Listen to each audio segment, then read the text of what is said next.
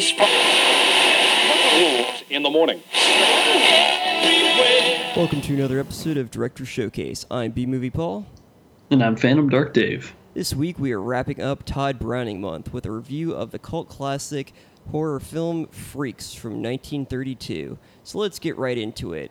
The description of this movie from IMDb says, a circus's beautiful trapeze artist agrees to marry the leader of sideshow performers, but his deformed friends discover she is only marrying him for his inheritance. So Dave, what did you think of Todd Browning's Freaks? Can a full-grown woman truly love a midget in this movie? Hell no. Yeah, unfortunately. Which is a shame, because I liked Hans. I thought he was a good guy. Oh, he's such a cool dude.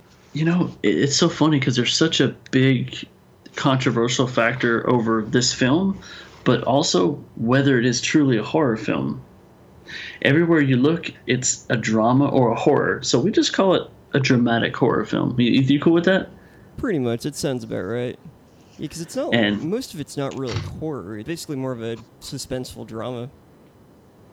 Yeah, and you know, if we sit there and we think about all the movies we've been watching and researching with Todd Browning, every single one of his movies is so like overly dramatic. You know, like if it wasn't for just a few of the elements in the movie, he would not be a horror director. You know? Oh yeah, he knew how to like combine genres and knew how to basically add different twists to a film that would make it just that much more suspenseful and entertaining. Yeah, and I'm a big fan of how he ends his movies. I think more times than not, after I see it, I'm like, that's a Todd Browning ending. Yeah, everything's normally pretty wrapped up. Like, it'll be wrapped up in an unusual way, but it's normally a pretty satisfying ending. You know, I don't know if they do this or not, but I would be so interested in like some sort of Todd Browning motion picture, you know, like the life of Todd Browning, not like an A&E biography, even though that would be okay too, but like, you know, like they did like Ed Wood and they made a full movie about the life of, you know, and everything. I just, oh man, that would be cool. He's definitely an interesting character. Well, yeah, because, you know, the thing that works so much with this movie is the fact that Todd Browning, he had firsthand experience, you know, with the carny life, because when he ran away from home, he joined the circuits and was around some of these folks, you know. So just, oh man, being able to see something like that, like a recreation of that, I think would just be awesome. Definitely. I'd like to hear more of his story, or at least like, I think seeing it played out in front of an audience would be a really interesting experience. Yeah, because, you know, they not too long ago they did the Hitchcock movie where Anthony Hopkins played Alfred Hitchcock, and it was all about the controversy of the Psycho film. How cool would it be if they did the same thing but with the controversy of Freaks? There you go. I'd like to see that. It would have a sad ending though, just because yeah, kind of ended after that. And, you know, there was still a couple of good movies after that, but you're right. And here's the reason why. I truly, you know, one, Todd Browning was way ahead of his time. People were not ready for Todd Browning. But I think what happened was it just Dracula was so successful. They expected another type of movie like Dracula. And here he comes out with Freaks. I mean, it's called Freaks. You know, how could you not expect something crazy and quote unquote freaky, right? But it's sad, man, to think that this fantastic movie. So yeah, what do I think? Fantastic movie was a nail in the coffin for him. Definitely. Yeah, I like the fact that this movie largely was like kind of a slice of life film, and it takes place in an unusual setting with the traveling circus and seeing the sideshow performers. And I really like how it humanized the characters. It made them. It kind of showed them just, like, living their lives like normal people, and at the time, and even now, it doesn't really happen that much. Like, a lot of them are still laughed at and things like that, so I thought this movie did a really good job of creating characters that you really cared about and liked, and I think the fact that they were all sideshow performers really made you sympathize with them and really made you kind of care about them. Not so much care about them a little bit more, but kind of understand that there's something that they were going through and have to face that most of us really don't, at least to that extent. Yeah, that's well said too, because one thing I was thinking about is when I'm watching this movie, I'm like, wow, what some great characters. But it's like, but they're not characters. I mean, this is who they are. And it really just puts things in perspective. And it's kind of like typical, and I hate to make the wrong reference on this, but just as we're talking, I'm kind of spitballing it. You know, you think of characteristics like the whole, you know, Beauty and the Beast and things like that. Like in this movie, so many people judge a book by its cover, right? And some of these people have a bigger heart than even I could ever have. You know, some of the most wonderful folks in this movie. And I was doing some research on some of the actors and actresses, and, you know, some of them even kept the same name. I mean, it was literally just verbatim right there. Oh yeah, most definitely, and I think the ending of this film, like, spoilers for whoever hasn't seen this, but in order to save Hans, the sideshow performers all kind of get together, and they take down the trapeze artist. They turn her into, like, a chicken person or something like that. It was real bizarre, but it showed that they were all really loyal to each other, and they all genuinely cared about each other, so not only did it show them as, you know, human, it showed that there was a quality to them that was also noble and respectable, and I think that was a very good way of tying things together and kind of, like, solidifying, like, what the film was trying to show. Yeah, definitely, and to go right along with their loyalty, I mean, think about, there's this scene in here when, you know, Hans actually marries her, right? And they're having, like, the wedding reception, the ceremony deal where all the sideshow people and everybody's just sitting around the dinner table having what looks like a good time. But then we're quickly introduced to the fact the reason she's laughing and having a good time is because she's playing Hans for a fool.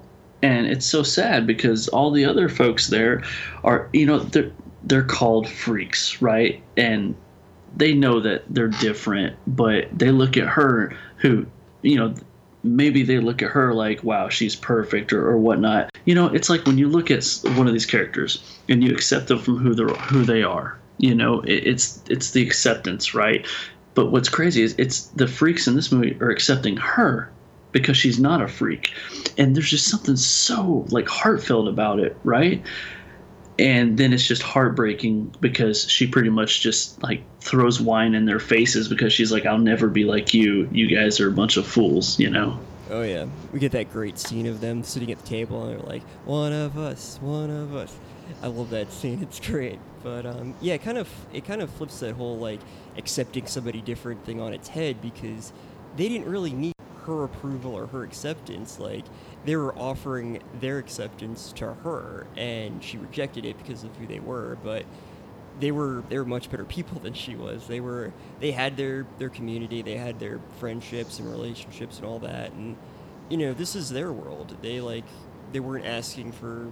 I mean, I know I'm sure they all wanted to be accepted by other people, but they were their own people. Like they didn't really ask for sympathy. It showed a lot of, like, good qualities and kind of noble qualities with them, and just, like, kind of being sure of who you are, even though you're well aware. Well, most of them are well aware of the fact that they're different. I mean, I think the pinheads aren't really super aware because they have a lot of developmental issues. But you see the guy, the human worm, who lights his own cigarette without arms and legs, which is just the coolest scene in any film. It's like they just lived their lives. They weren't looking for your pity or anything. It's just like, yeah, that's who they are.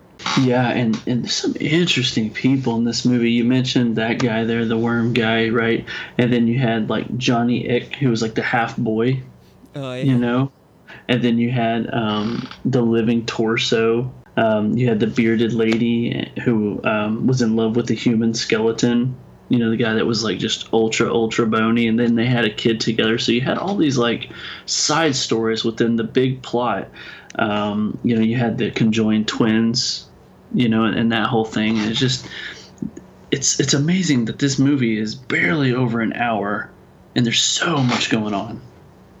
Oh, yeah. It just kind of gives you a glimpse into just a world that most people kind of overlook. I mean, at the time, I knew freak shows were kind of dying out. They weren't as acceptable to kind of, like, point and laugh at, which is a good thing, but it was a world that I don't think most people really thought of. Like, after the performances, I think most people went home and didn't think about any of them again, but this kind of just showed it, and I thought it was real nice. It wasn't trying to make you feel bad for them. It was just trying to, like, make them human. It was telling a story that really isn't that unique. A woman marrying a man for his money and plans to kill him. Like, it's not that unique of a story, but the fact that Todd Browning placed it in this traveling circus and made his characters sideshow performers, it just added that element of, like, not only was it unusual, but it also very much depended and was dictated by the inherent complexities and peculiarities of a setting like that and characters like that. And I think it just added a lot of depth to it and made it very unique. Yeah, and speaking of, so we didn't really get into it, but her point or her plan is to poison Hans so that way he dies. And initially, yeah, Hans gets poisoned, but then he catches on to what's going on, so he doesn't take future doses of the poison. He just pretends to. And that's when he, you know, coincides with the sideshow, his family, basically. And they're like, yeah, we're not going to take this no more. She's got to go. And one thing I found amazing about it is the love story in here is between Hans and his fiancée before he gets married. Like, the girl, is like, I don't know how long, if they mentioned how long they've been together, but basically, you know, Hans, he plays a midget. That's his thing, right? And there is there's a female who's also a midget, and they're just in cahoots together. And it's beautiful. I mean, she loves him to death, and you know he loves her, but he feels like there's this other angel in front of him, you know? But man, the fact that they in real life are brother and sister is mind blown. Yeah. Oh yeah, that was a little odd, but it worked really well. Harry Earles, the guy who played Hans, he's been in at least one other Todd Browning film. I know he was in The Unholy Three, and he did a really good job in that one too. And yeah, it was definitely interesting because you could tell Hans was kind of insecure about his state in the world, like being a midget and all that. Like, he was really the only that kind of showcased insecurity about being a sideshow performer. And through how everyone kind of comes together for him, you see that he kind of learns to accept that, and that he is, despite being a sideshow performer, he's pretty fortunate to have, like, all those people in his life. And it was kind of nice just seeing his character development and his kind of understanding, because it kind of reflects the audience in a lot of ways. It reflects that, like, we're seeing a group and kind of learning to accept them. And let's be honest, it's kind of hard to watch this film and then feel bad about, like, you know, oh man, you know, I look like crap today. It's like, oh, well, you know, at least you have both your arms and legs. It's like, you know, here's this guy, like, living his life, you know, rolling cigarettes and stuff like that. Like, are you really gonna complain? It's like, he's still a really cool character, and so are all these guys. And yeah, that's the one thing about this movie. You can't watch it without kind of feeling bad about all the times you complain about, like, stupid stuff. Yeah, and with that, something you said, you know, with Hans being insecure, and then everybody else just, I mean, you have a few here and there, but for the most part, everybody else just used it as a strength. You know, they were who they were, and they rolled with it, and it didn't matter. You know what I mean? They were a family, and because that loyalty, like you said, was there, the things that united them as a family in the end is what really made them succeed, you know? Oh yeah, it kind of, they were all complete people. They knew where they were, like, who they were, and they weren't ashamed of it. And I think at the end, it kind of, like, helped Hans kind of come to terms with who he was, and it really isn't anything to be ashamed. I mean, it's not his fault, and he can still live a good life. Yeah, and, you know, we talked about how, you know, it's not really a horror movie, but man, like, when you get down to the last, maybe 20 minutes or so, that's when things take a turn. Whenever they seek their revenge, you know, it starts pouring down raining, and then you see all the freaks just, like, crawling and walking towards you. That's when things get a little scary. Oh yeah, especially, like, once again, I know I keep pointing to him, but the human worm, the guy without the arms and legs, he's got this knife in his mouth. I think he was crawling under the train through the mud. That was scary. Like, I would not mess with that guy. Yeah, and you know, they kind of sugarcoated the end of it, because I don't remember if it was MGM Studio or if it was just someone else, but somebody was like, we can't end like this. We need to throw something else something to make you smile at the end of this movie. And so they did the whole scene where Hans, it's like, this is all past now, and he's in his mansion. You know, he's got his inheritance and everything. He's fixed his relationship with his first fiance, and yeah, from what I remember, they originally, like, one of the reasons they added that scene was because Hans, when he kind of discovered that he was being poisoned, they realized at the end that he kind of came off as being really vindictive. It adds that when he was approaching her, he wanted her to confess and, like, apologize. He wasn't actually looking for what ended up happening, and it kind of, I think it kind of worked. I mean, I wouldn't have blamed him. I kind of thought it was cooler, like, with him, just like, oh, you're going to try to kill me? Well, now you're a human chicken, so. Mm-hmm. Which, man, you keep saying chicken. Was it chicken or was it duck? Chicken or a duck? I can't remember. I think you're right. It was a duck. I don't know why I keep saying chicken. 'Cause either way, you can eat it at a French restaurant. Pretty much. Yeah. What a bizarre ending, though. Like. Oh, yeah, for sure. What a Todd Browning ending. Oh, yeah. It's like it's a nice ending, but it's slightly off, where it's like, okay, things are still aren't quite normal, but, you know, for the most part, it ended happily. For a movie about a sideshow, this is an acceptable ending. Oh, yeah. But I have to ask you, because we do this in every episode, does Paul nitpick this movie? Let's see.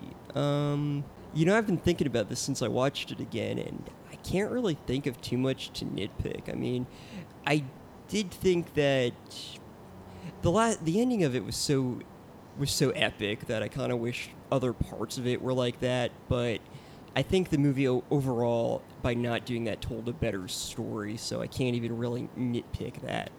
Overall, I can't really find much to complain about. And that's okay. I mean, it's a slow build with a big end. I mean, you can't, you know.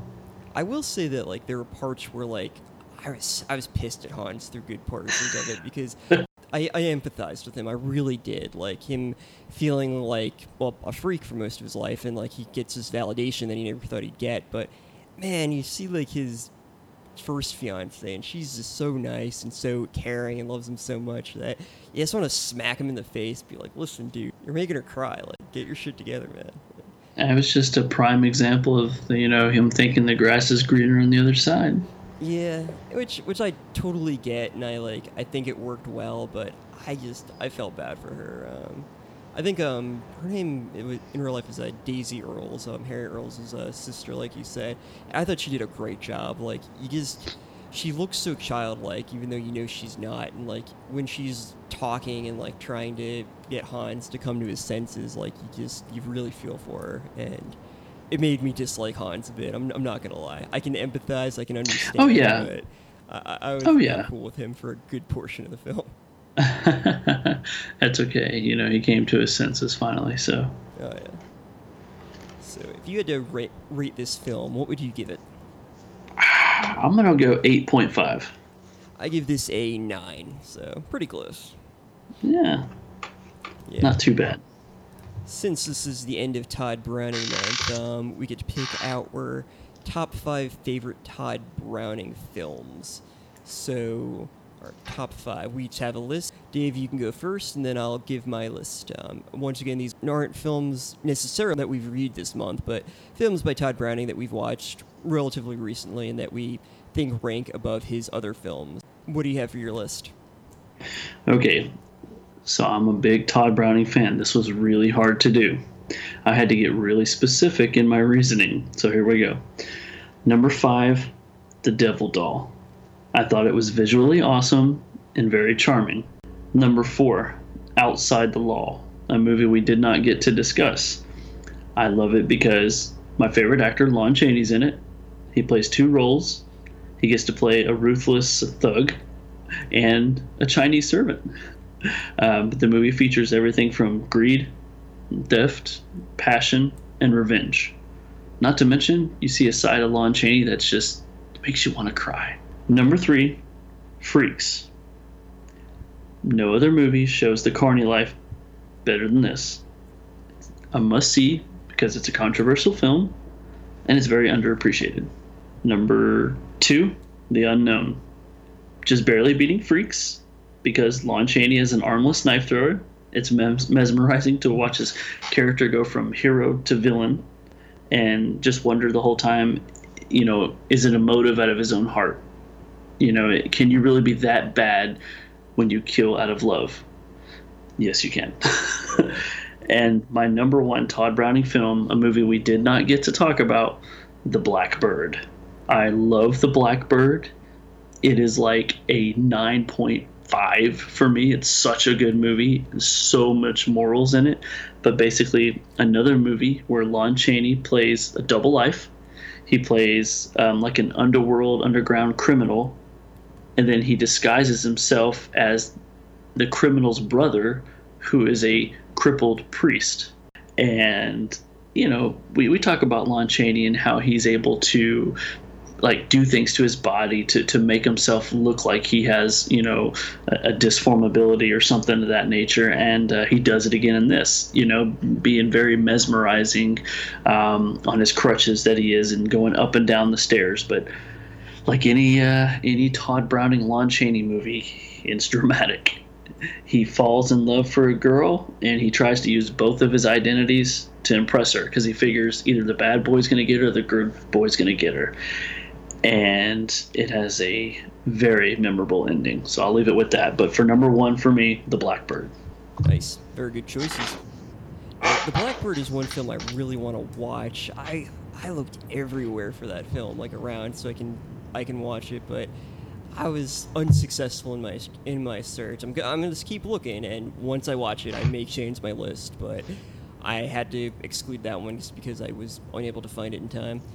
So for my list, I started with number 5, was a film that we didn't get to review, but I really ended up enjoying it. It's West of Zanzibar, where also starring Lon Chaney. It's another silent film where he plays a guy who ends up crippled by a guy who was having an affair with his wife, and he comes up with this plan for revenge where it's real messed up, but he this woman who he thinks is the guy who crippled him, his daughter, him and his wife's illegitimate child, and he gets her involved in drugs and all this other stuff, and then it turns out that's his daughter, and he ends up kind of making amends for it. He ends up saving her life, but man, just seeing Lon Chaney play this sadistic, vengeful person, and then just his reaction when he's realizes how badly he screwed up was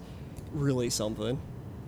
For number 4, I picked Mark of the Vampire. Now, I'll admit part of this is because I was imagining this as London After Midnight as an actual film, but it wasn't quite what I imagine London After Midnight would have been based on what I've seen from the still frames.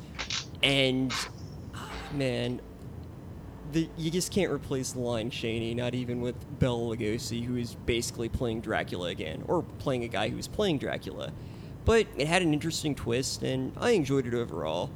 It was different from what I was expecting. And a lot of people don't really like the twist because it kind of... people argue whether or not that's a horror film, kind of like with Freaks, because it ends up becoming a mystery drama. But I kind of liked the way it went. I thought it was good that they separated it from just enough from London After Midnight, because without Lon Chaney, I don't think that film should have really been remade completely.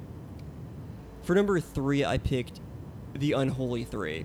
This is kind of like a mix between The Unknown and Freaks, because it takes 3 circus performers. They decide to start a fake pet shop and basically scam people. Lon Chaney plays a ventriloquist. Harry Earles is in it. He plays a performing midget, and then there's the strongman, and they all kind of use their skills to basically scam people. And it was really entertaining in the way they did it, the way they utilized their skills. And this is at the end, Lon Chaney's character, I believe his name is Echo, and he's watching this guy on trial for a crime that they committed, a murder that the other two committed, and he was involved with, but didn't really plan it, and just feeling guilty and not sure what to do because his girlfriend's in love with the guy who's being put on trial, so he eventually comes clean, but his reaction, like, with that moral dilemma was very well performed, and overall it was really interesting film. It definitely put a nice twist on the like kind of scam sort of thing. For number two, I picked The Unknown. I thought that was such a unique idea, having a guy living a double life as a thief and an armless guy in a sideshow, and just the way it was made. Lon Chaney is an amazing actor, and I just really liked the way it played out. Like, it was unexpected and really kind of depressing at times, but you know, it told a really solid story. And number one, I had to go with, of course, Freaks. I love this film. I think it just shows such a large group of characters. It just makes them all so likable. It shows them as really being human, relatable, and just overall just likable. And it comes together so well, like where they all show like this loyalty to each other that is just really admirable. And you know, it was unique. It was respectable for the people that they were showing. And it's such a shame that at the time it was so frowned upon, because it really is a great film, and I would recommend it to really anybody who just wants to watch a good film, and especially if you're a Todd Browning fan. Two things. You know, between the combination of your list and my list, there's two movies where a man dresses up like a woman. That's true, yeah. We've got the Unholy Three and Devil Doll. Yeah. And then two, you know, it makes you really wonder if Freaks had been made today. And yeah, I know, American Horror Story, right? But if it had been made today with as much passion as he put into that film there, I would not be surprised if it was nominated for some sort of artsy award, man. Oh yeah, we would definitely deserve it. It's so disappointing that people couldn't handle it back then, but hey man, it was the 30s, what are you going to do? Oh yeah. One of the things about Freaks and why I made it number one was, I think as far as Todd Browning films go, he tends to take a normal, like, kind of cliche plot, like, you know, somebody's got a heist or, you know, a murder plan, but he places it in an unusual circumstance or provides characters that have unusual abilities, and it just changes the story so much. Like, he definitely went into detail of, how would this play out if we changed a few elements of this story and everything? And it's like watching him unfold like a mystery, or like he's planning some kind of heist, and it's like, okay, if it's me, you know, a guy who doesn't have arms, or a ventriloquist, or a midget, or a strongman, doing some kind of heist, like let's say we're robbing a bank, how would this play out? And so you can tell he's like playing it out in his head, and it's really fun to watch. Like, he just knew how to make a film that may not have been the most creative idea, even in the 1930s or 1920s, but just made it, he put such a twist on it that it just felt so original. And I think that's something that was really unique to Todd Browning.